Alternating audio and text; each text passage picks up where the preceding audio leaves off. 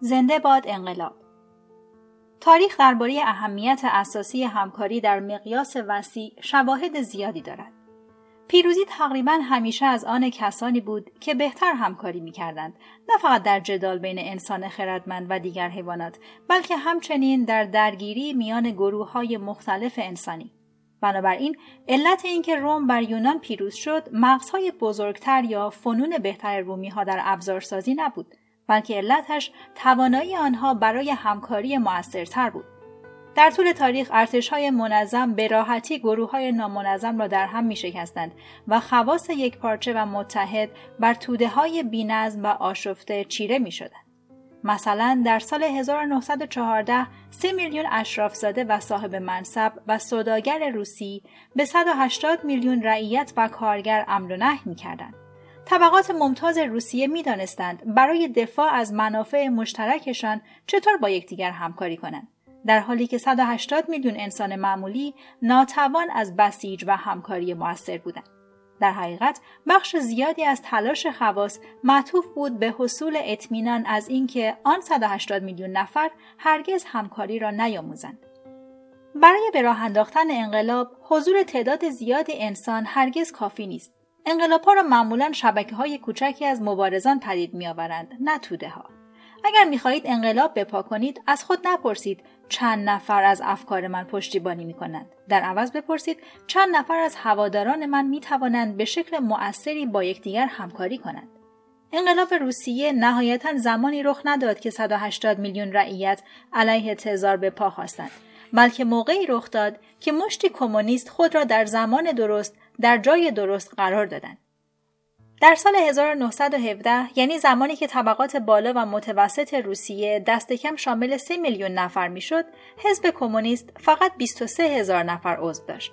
با این حال کمونیست ها به این علت که خود را به خوبی سازمان دادند مهار امپراتوری وسیع روسیه را به دست گرفتند وقتی روسیه در اقتدار سیاسی از دستان ضعیف تزار و دستان به همان اندازه لرزان دولت موقت کرنسکی سرخورد کمونیست ها با طیب خاطر آن را قاپیدند و زمام قدرت را به دست گرفتند. مثل سگی که تکه استخوان را محکم به دندان می‌گیرد. کمونیست ها آن تکه استخوان را تا اواخر دهه 1980 رها نکردند. سازماندهی کارآمد آنها را هشت دهه در قدرت نگه داشت و در نهایت نیز سازماندهی نادرست به سقوطشان انجامید. در 21 دسامبر 1989 نیکولای چاوشسکو دیکتاتور کمونیست رومانی تظاهرات عظیمی را در حمایت از خود در مرکز بخارست به راه انداخت. در طی چند ماه پیش از آن اتحاد جماهیر شوروی پشتیبانی از رژیم‌های کمونیست شرق اروپا را کنار گذاشته بود و دیوار برلین فرو ریخته بود. و موج انقلاب لهستان و آلمان شرقی و مجارستان و بلغارستان و چکسلواکی را فرا گرفته بود. چاوشسکو که از سال 1965 بر رومانی حکمرانده بود باور داشت که می‌تواند از پس این سونامی برآید هرچند شورش ها علیه حکومت او از 17 دسامبر در شهر تیم شعارای رومانی به پا خواسته بود یکی از اقدامات چاوشسکو در مقابله با این شورش ها ترتیب دادن راهپیمایی عظیمی بود در بخارست تا به رومانیایی ها و بقیه جهان ثابت کند که اکثر توده های مردم همچنان خواهان او هستند یا دست کم از او حساب می‌برند. حزب کمونیست با تشکیلات و دم و دستگاه متزلزلش 80 هزار نفر را بسیج کرد تا میدان اصلی شهر را پر کنند و به شهروندان سراسر رومانی دستور داده شده بود که هر کاری دارند زمین بگذارند و پای رادیو و تلویزیون بنشینند.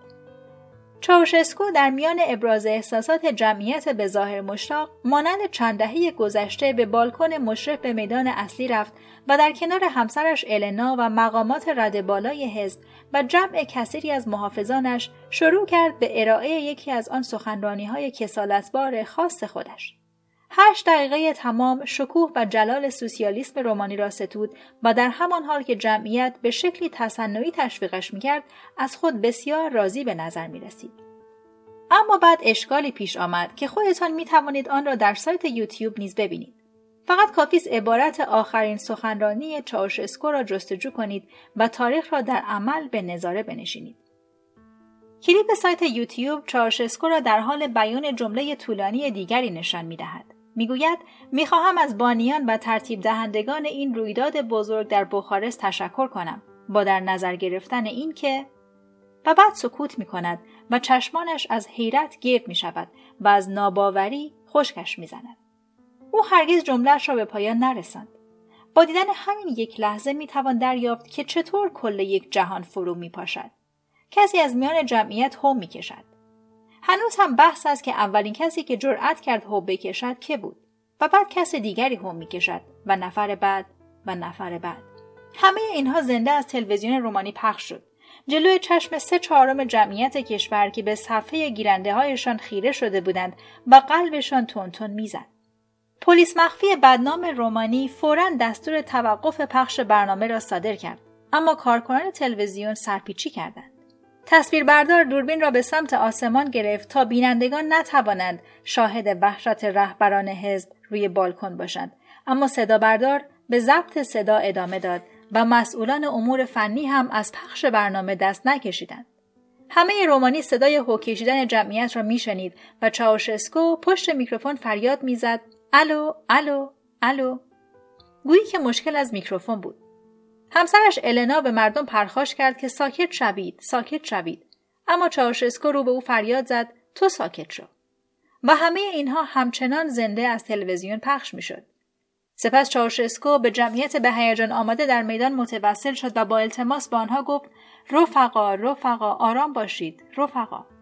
اما رفقا نمی‌خواستند آرام باشند زمانی که هشتاد هزار نفر در میدان اصلی بخارست دریافتند از آن پیرمرد کلاه خز به سر ایستاده روی بالکن بسیار قوی ترند رومانی کمونیست فرو ریخت. اما آنچه واقعا حیرت آور است نه لحظه فروپاشی نظام بلکه این واقعیت است که توانست چند دهه دوام بیاورد و سر پا بماند. چرا انقلاب ها انقدر نادرند؟ چرا مردم گاهی قرنهای متمادی کف می‌زنند و هورا می‌کشند و هر کاری که آن شخص روی بالکن بخواهد انجام می‌دهند؟ با آنکه می‌توانند به فرض هرگاه بخواهند یورش ببرند و تکه تکهاش کنند. چاوشسکو و همکارانش چهار دهه بر 20 میلیون رومانیایی سیطره داشتند چون خیالشان از بابت سه چیز اساسی راحت بود. اول اینکه کنترل تمام شبکه های همکاری نظیر ارتش و اتحادیه های کارگری و حتی های ورزشی را به نیروهای کمونیست سرسپرده و وفادارشان واگذار کردند. دوم اینکه مانع شکلگیری هر نوع سازمان رقیبی از سیاسی گرفته تا اقتصادی یا اجتماعی شدند که ممکن بود مبنایی شود برای همکاری علیه کمونیستها. سوم اینکه به پشتیبانی احزاب کمونیست دوست و همراهشان در اتحاد جماهیر شوروی و کشورهای اروپای شرقی تکیه داشتند. این احزاب به رغم تنشهای گاه و بیگاه در مواقع نیاز به یکدیگر کمک میرساندند یا دست کم تضمین می‌کردند که هیچ غریبهای در کار بهشت سوسیالیستیشان دخالت نکند و سرک نکشند. در چنین شرایطی 20 میلیون رومانیایی علیرغم تمام رنج و مشقتی که خواص حاکم بر آنها تحمیل می‌کردند قادر به سازماندهی اعتراضهایی مؤثر نبودند چاوشسکو فقط زمانی از مسند قدرت فرو افتاد که هیچ یک از سه وضعیتی که گفتیم دیگر برقرار نبود در اواخر دهه 1980 اتحاد شوروی از حمایت رژیم‌های کمونیست دست کشید و سقوط این رژیم‌ها یکی پس از دیگری آغاز شد. در دسامبر 1989 چاوشسکو نمی توانست انتظار هیچ کمک خارجی را داشته باشد. درست برعکس انقلابها در کشورهای همسایه به مخالفان داخل کشور دلگرمی می‌داد. خود حزب کمونیست نیز به اردوگاه های رقیب تقسیم شدند. میان روها می‌خواستند از شر چاوشسکو رها شوند و تا دیر نشده دست به اصلاحات بزنند. چاوشسکو خودش با ترتیب دادن تظاهرات در بخارست و پخش زنده آن از تلویزیون بهترین فرصت را برای انقلابیون فراهم آورد تا به قدرت خود پی ببرند و علیه او جمع شوند. برای گسترش سریع دامنه انقلاب چه چیزی بهتر از نمایش آن در تلویزیون؟ با این حال وقتی قدرت از دستان آن برگزار کننده ناشی تظاهرات که در بالکن ایستاده بود سرخورد به دامن جمعیتی که در میدان بودند نیفتاد. آنها با اینکه بسیار بودند و مشتاق نمی‌دانستند چطور خود را سازمان دهند. بنابراین درست مثل روسیه 1917 قدرت به دست گروه کوچکی از بازیگران سیاسی افتاد که تنها داراییشان سازماندهی مناسب بود. انقلاب رومانی را جبهه خودخوانده آزادی بخش ملی مصادره کرد که در واقع پوششی بود برای جناه روی حزب کمونیست. این جبهه هیچ پیوند واقعی با تظاهرات کنندگان نداشت. بلکه تحت سلطه مقامات میان رده حزب بود که به توسط یون ایلیسکو عضو سابق کمیته مرکزی حزب کمونیست و رئیس پیشین واحد تبلیغات رهبری می شدن. در رومانی کمونیست تقریبا همه چیز تحت مالکیت دولت بود. اما در رومانی دموکرات فورا دارایی ها خصوصی شد و به نازل ترین قیمت به کمونیست های سابقی فروخته شد که فقط دم غنیمت شمردند و با مشارکت یکدیگر بار خود بستند. شرکت های دولتی که زیرساخت های ملی و منابع طبیعی را اداره می کردند با قیمت های بسیار پایین به مقامات سابقا کمونیست فروخته شدند و پیاده نظام حزب نیز خانه ها و آپارتمان هایی به قیمت مفت خریدند. انقلاب مصر در سال 2011 نیز به همین سرنوشت دچار شد. کاری که در سال 1989 تلویزیون کرد، در سال 2011 فیسبوک و توییتر انجام دادند. این رسانه های جدید به مردم یاری دادند تا اقداماتشان را با هم هماهنگ کنند به طوری که هزاران نفر در زمان مناسب روانه خیابانها و میدانها شدند و رژیم مبارک را سرنگون کردند. اما صد هزار نفر را به میدان تحریر کشاندن یک چیز است و تسلط یافتن بر ماشین سیاسی و دستیابی به توافقهای پشت صحنه و اداره امور کشور چیزی دیگر. در نتیجه بعد از سقوط مبارک تظاهر کنندگان نتوانستند خلع را پر کنند. مصر فقط دو تشکیلات به خوبی سازمان یافته داشت که می توانستند اداره کشور را به دست بگیرند. ارتش و اخوان المسلمین. بنابراین اول اخوان المسلمین و در نهایت نیز ارتش انقلاب را مصادره کردند. کمونیست های سابق رومانی و ژنرال های مصر از دیکتاتوری های پیشین یا تظاهرات کنندگان در بخارست و قاهره باهوشتر یا زبردستتر نبودند. امتیاز آنها در همکاری انعطاف پذیر بود. آنها بهتر از توده های مردم با هم همکاری کردند و این آمادگی را داشتند که بیشتر از چاوشسکو و مبارک جزمی و کوته نظر از خود انعطاف نشان دهند. فراتر از آمیزش جنسی و خشونت اگر سلطه انسان خردمند بر جهان به این علت است که فقط او می‌تواند انعطاف پذیرانه و با عده زیادی از هم همکاری کند پس باور به قداست انسان تضعیف می شود. ما مایلیم فکر کنیم موجوداتی خاصیم شایسته همه نوع امتیاز. برای اثبات آن نیز به دستاوردهای حیرت انگیز گونه زیستیمان اشاره می کنیم. ما اهرام مصر را ساختیم و دیوار بزرگ چین را. ما رمز ساختار اتم و مولکولهای دی ای را گشودیم. ما به قطب جنوب قدم گذاشتیم و به کره ماه. اگر این دستاوردها حاصل جوهر بی همتای تک تک انسانها باشد مثلا روحی ابدی پس منطقی است که زندگی انسان را مقدس بشماریم اما از آنجا که این موفقیت ها در واقع نتیجه همکاری در مقیاس وسیعند معلوم نیست چرا باید تک تک انسان ها را تقدیس کنیم. کندوی زنبور اصل قدرتش بسیار بیشتر از پروانه است. اما معنایش این نیست که زندگی زنبور بیش از پروانه ارزش دارد. حزب کمونیست رومانی با موفقیت بر مردم فاقد سازماندهی این کشور حکومت کرد. آیا به این معنی است که حرمت زندگی عضو حزب از زندگی شهروند معمولی بیشتر بود؟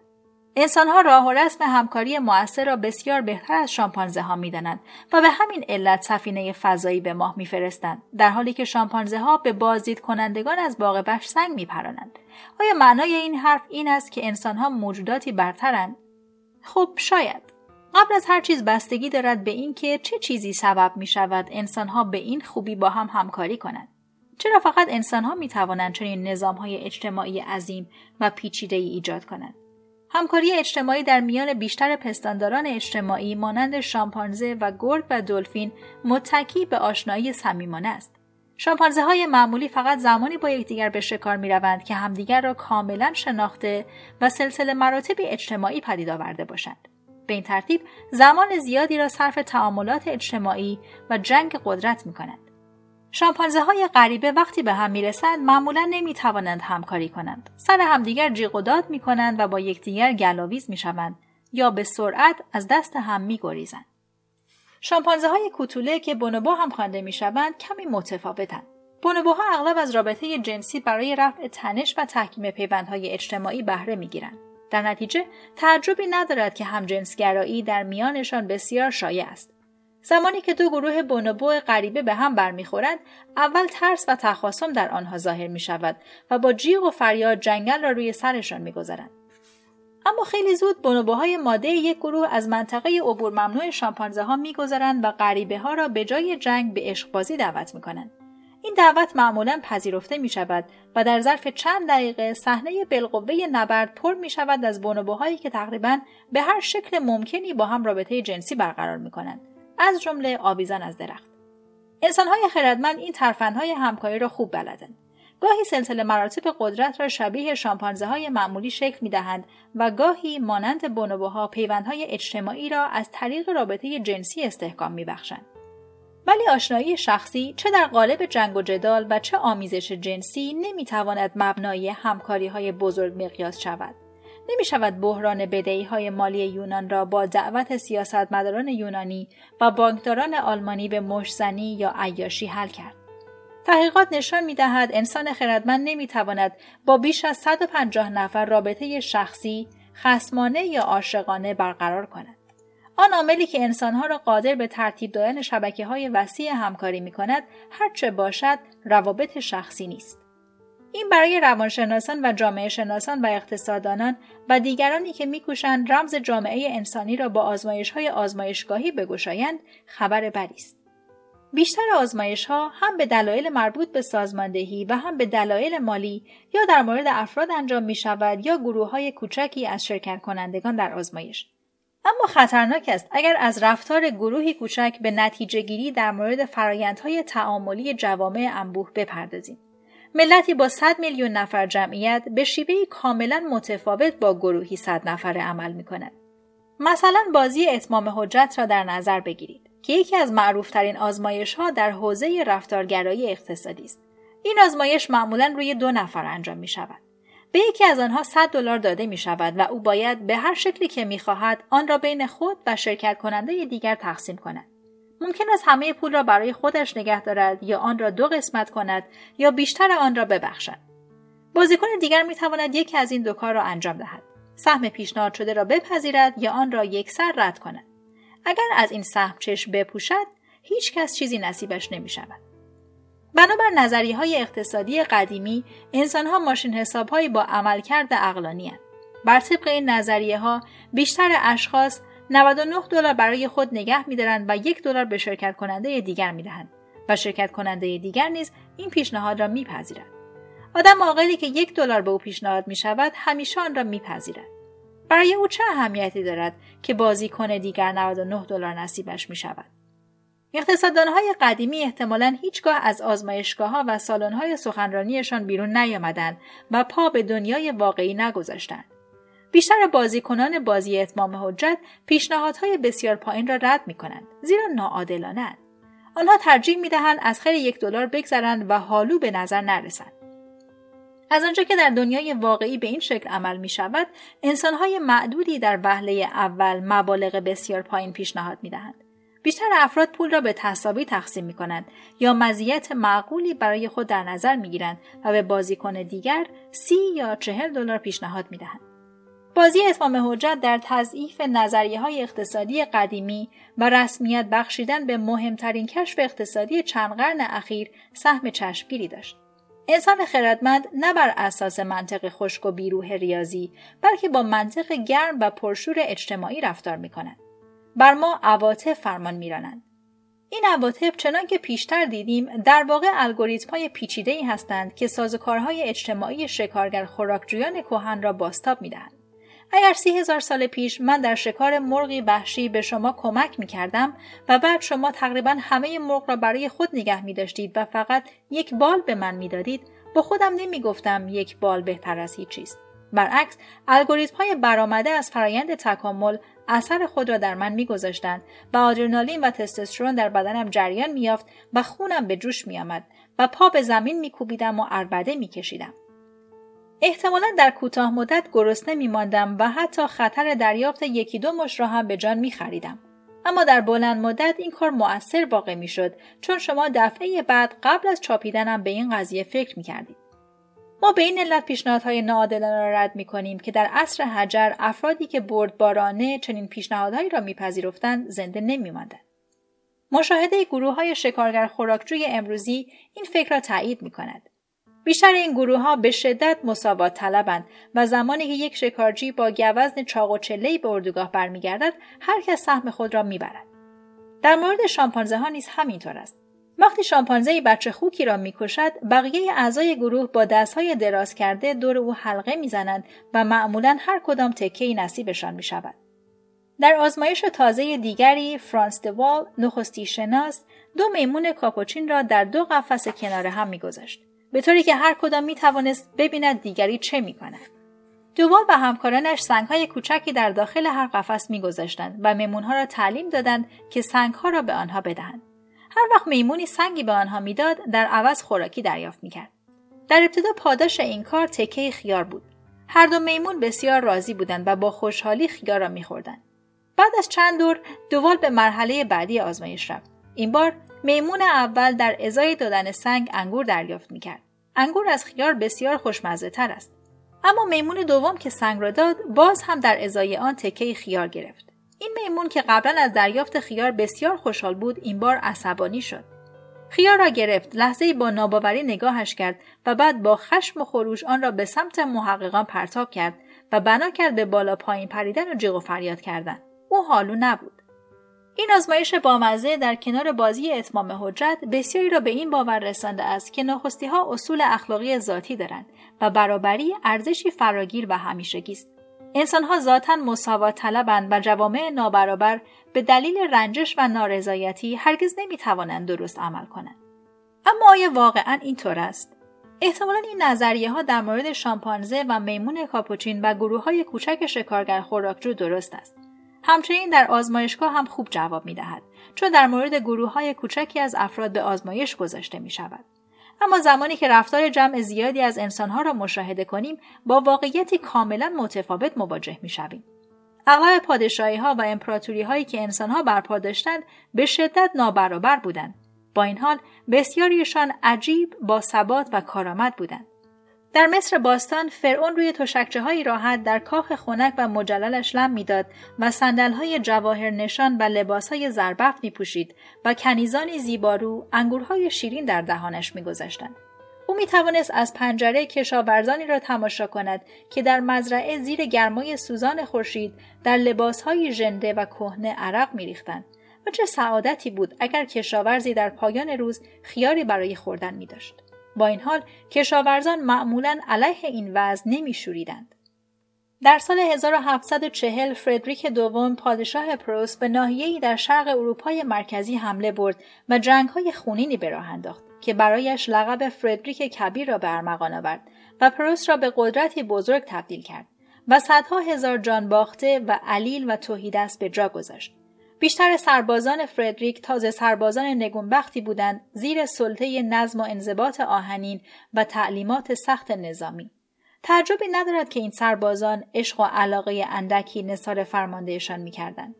فردریک موقع تماشای سپاهیانش که برای حمله گرده هم می آمدند به یکی از جنرالهایش گفت درباره این صحنه آنچه بیش از همه به ذهنش می رسد این است که ما اینجا در امنیت کامل ایستاده ایم و به شست هزار نفر می نگریم.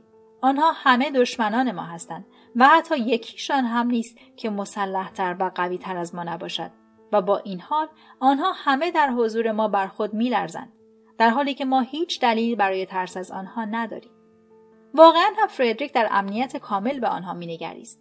در طول سالهای بعد علیرغم همه مهنتهای جنگ این شست هزار مرد مسلح هرگز علیه او نشوریدند. در حقیقت بسیاریشان با شهامت بینظیر و به خطر انداختن و حتی فدا کردن جان خود به او خدمت هم کردند چرا کشاورزان مصری و سربازان پروسی تا این حد متفاوت با چیزی عمل کردند که طبق بازی اتمام حجت و آزمایش میمونهای کاپوچین می‌توان از آنها انتظار داشت به این علت که وقتی انسانها تعدادشان زیاد باشد به شیوه اساسا متفاوت با گروه های کوچک عمل می کنند. اگر دانشمندان آزمون بازی اتمام حجت را در مورد دو گروه یک میلیون نفره به اجرا میگذاشتند که باید 100 میلیارد دلار را تقسیم می‌کردند با چه نتیجه مواجه می‌شدند احتمالا شاهد تعاملات رقابت جویانه عجیب و جالبی می بودند. مثلا از آنجا که یک میلیون نفر نمی توانند تصمیم جمعی بگیرند احتمالا از دل هر گروه گروهی کوچک از خواص حاکم سر برمیآورد اگر خواص یک گروه به گروه دیگر ده میلیارد دلار پیشنهاد می‌دادند و 90 میلیارد دلار برای خود نگه می چه؟ شاید رهبران گروه دوم این پیشنهاد ناعادلانه را میپذیرفتند و بیشتر آن ده میلیارد دلار را به حسابهای بانکیشان در سوئیس منتقل می‌کردند و از شورش هوادارانشان نیز با سیاست چماق و هویج پیشگیری می‌کردند. این احتمال هم بود که رهبران فورا ناراضیان را به مجازات شدید تهدید کنند و به افراد صبور و سربراه هم وعده پاداشهای جاودانی در جهان آخرت را بدهند. در مصر باستان و پروس قرن هجدهم هم همین رخ داد و امروز نیز همچنان در بسیاری از کشورهای جهان همین وضع برقرار است. مادام که انسانها بر این اعتقاد باشند که چنین تهدیدها و وعده هایی بازتاب قوانین حتمی طبیعت یا فرمانهای الهی هستند و نه صرفا امیال انسانی اغلب این تهدیدها و وعده ها به ایجاد سلسله مراتب انسانی باثبات و شبکه های وسیع همکاری می انجامد. همه همکاری های وسیع بشری نهایتا مبتنی بر باور ما به نظم های خیالی مجموعه قواعدی که فقط در مخیله ماست اما میپنداریم همچون نیروی جاذبه واقعی و تخطی ناپذیرند اگر ده گاو برای خداوند آسمان قربانی کنید باران میآید اگر به والدینتان احترام بگذارید به بهشت می روید و اگر حرفم را باور نکنید به جهنم می روید. تا زمانی که همه انسانهای خردمندی که در منطقه مشخص زندگی می کنند چنین داستانهایی را باور داشته باشند همه از قواعد یکسانی تبعیت می کنند و باعث تسهیل پیشبینی رفتار انسانهای ناآشنا با یکدیگر و سازماندهی شبکه های وسیع همکاری می شوند. انسانها اغلب از نشانه های دیداری نظیر امامه یا ریش یا کت و شلوار استفاده می کنند تا این پیام را بفرستند که می توانید به من اعتماد کنید. من هم همان داستانی را باور دارم که شما به آن معتقدید. شامپانزه های خیشاوند ما نمی توانند چنین داستانهایی سر هم کنند و بپراکنند و به همین علت هم نمی توانند در تعداد زیاد با یکدیگر همکاری کنند.